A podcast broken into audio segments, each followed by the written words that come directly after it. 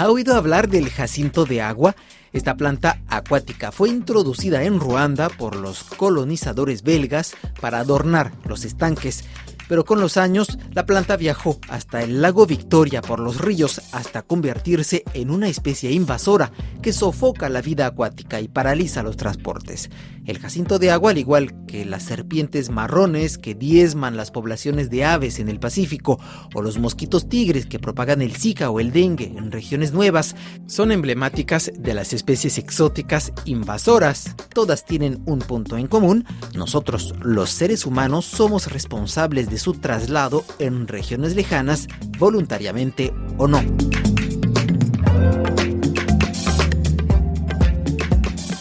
Un grupo de 86 investigadores del Panel Internacional de Expertos sobre Biodiversidad, IPBS, elaboró durante más de cuatro años un informe sobre el fenómeno. Sus conclusiones fueron publicadas este mes y documentan 3.500 especies exóticas que causan efectos no deseados pueden perturbar la cadena alimenticia o contribuir a la pérdida de biodiversidad, uno de los grandes retos medioambientales que enfrentamos a escala global.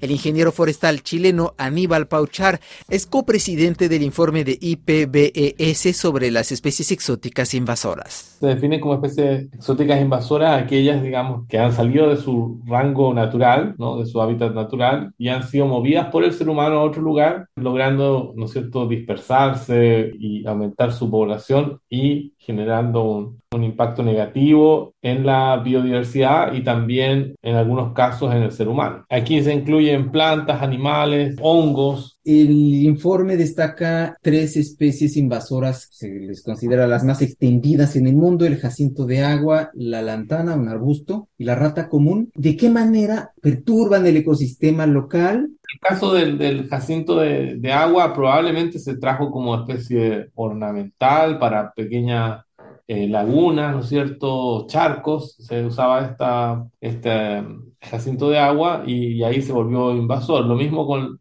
en el caso de la antana camara, que es una especie de Sudamérica, de, de, Brasil, de zona tropical, también fue introducida en otros lugares, también por su, probablemente por sus características de orna ornamental, tiene una flor muy llamativa. Y en el caso de la rata, ahí tenemos ya más bien una introducción accidental, no intencional. Las ratas son se suben a cualquier barco, se van con los seres humanos donde los seres humanos vayan. ¿no? ¿Cuáles son los otros eh, vectores de, de, introducción de eh, especies eh, exóticas invasores? Acaba de hablar de los barcos, del transporte marítimo. Puede ser aéreo, ahí está, eh, por ejemplo, algunas serpientes que se piensa que se introdujeron porque se, ¿no es cierto? La, la, la, la serpiente de café que se, se arbórea, ¿no es cierto? Que se introdujo en alguna isla porque estas serpientes se enrollaban en los, en los trenes de aterrizaje. Ahora también están las intencionales, es que cuando hay una actividad forestal, una actividad agrícola o el, tráfico de, de, mascotas, la gente introduce especies porque les gusta tener una especie nueva en su, en su región. Les trae beneficios económicos y beneficios también a veces, por ejemplo, las mascotas es algo que es, es, muy llamativo. Señor Pauchard, el informe que coordinó ha registrado muchos casos de invasiones biológicas en el continente americano. ¿Nos puede dar algunos ejemplos de estas especies naturales que colonizaron extensas zonas en América Latina y, y con efectos adversos? El pez león, por ejemplo, en el Caribe, que es un predador tremendo, ¿no es cierto?, introducido por, para acuarios y fue liberado en el mar y, bueno, y es un desastre, ¿no es cierto?, se come todo lo que, lo que está alrededor suyo, ¿no? Y, y eso es un predador tremendo. En el sur de Sudamérica tenemos el castor, que, por ejemplo, no hay ninguna especie nativa que, que corte árboles con sus dientes, digamos. Entonces, evidentemente, hay un impacto en los bosques del sur de Chile y Argentina enorme. Y tenemos especies eh, arbóreas múltiples, pero por ejemplo, una de las que estudiamos bastante en mi laboratorio son los aromos, las acacias. Eh, y ahí hay muchas especies que han sido introducidas en Argentina, en Chile, y también así lo, los pinos, los pinos eh, también se han introducido en todo el continente. Eh, además de los impactos que, que hemos mencionado sobre eh, el ecosistema que pues se rompe ese equilibrio en algunas regiones, evidentemente algunas especies se afectan la salud humana, son vectores de enfermedades. Los mosquitos sin duda son gravísimos, digamos, porque hay varias especies que, que están afectando y, y llevan una cantidad de, de, de enfermedades asociadas Y lo más, de alguna forma más grave de todo esto, que con el cambio climático, estas especies lo más probable es que aumenten aún más su área de distribución. Entonces, zonas frías, que actualmente consideramos frías y que no tienen estos mosquitos, tanto en Europa, Sudamérica, Norteamérica, por ejemplo, pueden ahora estar siendo prontamente invadidas por, por mosquitos que van a ser portadores de, de estas enfermedades. Entonces, tiene un impacto a la salud enorme.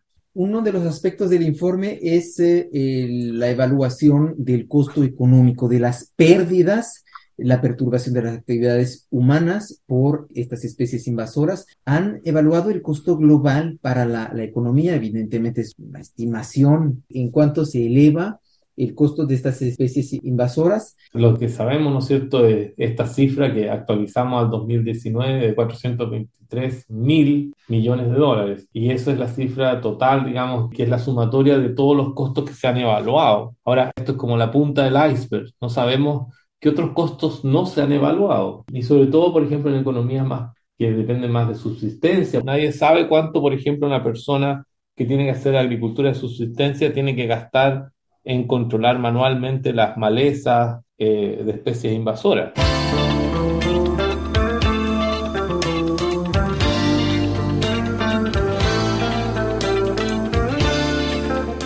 La multiplicación de los hipopótamos en el río Magdalena en Colombia es también otro caso llamativo. Estos mamíferos gigantescos fueron importados ilegalmente por el excéntrico narcotraficante Pablo Escobar para crear un zoológico privado pero décadas después, la población de hipopótamos en Colombia pasó de 4 a 161, según un conteo del Instituto Humboldt de Colombia. María Piedad Baptista, bióloga de dicho centro de investigación, explicó a RFI por qué se han multiplicado los hipopótamos al punto de representar un peligro. Su crecimiento desde ese momento obedece a factores principalmente que son ecológicos, pero también de gestión. Por un lado, están en un ambiente donde no tienen los mismos controles que tienen en, África en su distribución nativa. Ya están controlados principalmente por las sequías, que los regula sus poblaciones, mientras que acá pues están en una zona, en el Magdalena, que es el río principal de, de Colombia que lo atraviesa, en donde tienen un clima perfecto, tienen vegetación y alimentación, tienen refugio, tienen el río. Entonces, eso obviamente también ayuda a que haya otras características de la especie que digamos que se pueden eh, que, ayudaron y favorecieron su crecimiento. Entonces tienen una madurez sexual que es más temprana que, digamos que en condiciones obviamente que fueran naturales. Y obviamente al madurar más temprano, pues obviamente pueden tener más crías y esto ayuda a que, a que te aumenten el número. ¿Qué peligros representan los hipopótamos en Colombia? una especie que es altamente eh, territorial, entonces eh, está en algunas zonas eh, sobrelapando su, su, presencia con especies que son nativas, algunas de ellas especies amenazadas como por ejemplo el manatí. Es una especie que además es vector de enfermedades como por ejemplo la brucelosis para especies de producción como el ganado es una especie que, como le decía, es, es, territorial y ser territorial pues puede ser agresiva y, y fue otro de los esfuerzos, eh, otro de los eh, hallazgos que hicimos nosotros en el estudio con la Universidad Nacional y con el Ministerio de Ambiente y fue justamente esas afectaciones y esas percepciones que tienen las comunidades que viven justamente del río y de esos ecosistemas que están en torno al río. Entonces la restricción a la vida cotidiana, eh, ataques a embarcaciones, inseguridad, movilidad por el río y pues de todas maneras, eh, aunque digamos que lo mencionaba, 189 individuos es pues es un número que es bastante considerable si estamos pensando que pues arrancamos solamente de cuatro individuos y que las perspectivas y las tendencias de crecimiento es que a, a, futuro podemos tener, si no se hace nada y si no se gestiona, obviamente muchos más, estamos hablando del orden de más de 400 hacia el 2030. María Piedad de Batista, un hombre introdujo esta especie y ahora toca reducir su población, es un desafío ético. ¿Qué recomiendan ustedes? Anualmente, y lo que se esperaría para que la tendencia de la especie se redujera, es que se extraigan más o menos unos 32 individuos anuales y nosotros lo que recomendamos fue una serie de acciones de manejo que se tienen que ver de una forma integral, que no, es un, no hay una única eh, estrategia o una única acción que se deba implementar, sino que obviamente incluye temas de intervención social, eh, temas de alertas tempranas, temas de translocación y confinamiento y eventualmente también temas de casa de control. Y pues es importante también eh, resaltar que estas propuestas y estas acciones de manejo tienen que ir de la mano siempre, obviamente, con los más altos estándares, obviamente, de bienestar eh, animal y que justamente varias de estas consideraciones son pensando en, en esa condición. En el informe de la Plataforma Internacional sobre la Biodiversidad, los autores llaman a las autoridades de todos los países a prevenir el traslado de especies que podrían convertirse en invasoras, controlar mejor los cargamentos en los puertos, por ejemplo, y llevar a cabo políticas de erradicación. Los científicos piden también al gran público ser responsable y no liberar mascotas exóticas en la naturaleza. Aníbal Pauchar. Este es un problema de que uno puede trabajarlo a distintos niveles sociales, ¿no? Uno de los gobiernos, qué sé yo, entre gobiernos y todo, pero también tiene una bajada personal eh, importante, sin duda, ¿no? Es decir, desde el, el cuidado responsable de las mascotas, ¿no? Esta mala tradición que tenemos de que si la mascota no me cae más en el acuario, en el terrario, simplemente la soltamos para no matarla, ¿no es cierto? Eh, la soltamos a la naturaleza, eso es un error gravísimo. Si alguien tiene una mascota y, no, y no, la, no la quiere tener más, debe acercarse a un veterinario y buscar qué opciones hay. Pero no es aquí liberar organismos a la naturaleza, es, ha sido un error gravísimo y hay muchos ejemplos de eso. Una de, de, eso es la, la, tortuga, ¿no es cierto?, con una mancha roja que tiene, que, es tremendamente, aquí en Chile por lo menos, un tremendo problema en los humedales. Así que hay acciones que se pueden tomar a, a, nivel personal que son, son importantes. Eso nos va a ayudar a solucionar todo el problema. Necesitamos la ayuda de los gobiernos y los recursos y todo eso, pero, pero sí hay acciones de responsabilidad personal. También otro tema que siempre yo lo pongo como ejemplo en mis charlas es las personas que les gusta comprar semillas por internet. Eh, comprar semillas así en sobres por internet eh, eh, puede ser muy, muy complejo y finalmente llevar a, que atraer una cantidad de, especies que no son adecuadas. Ser más cuidadosos con el manejo de especies animales y vegetales para evitar que colonicen nuevas regiones es lo que preconizan los científicos. Y con esto ponemos un punto final a este episodio de Vida en el Planeta. Les invitamos a consultar nuestra página web rfimundo.com para más información sobre la actualidad del medio ambiente.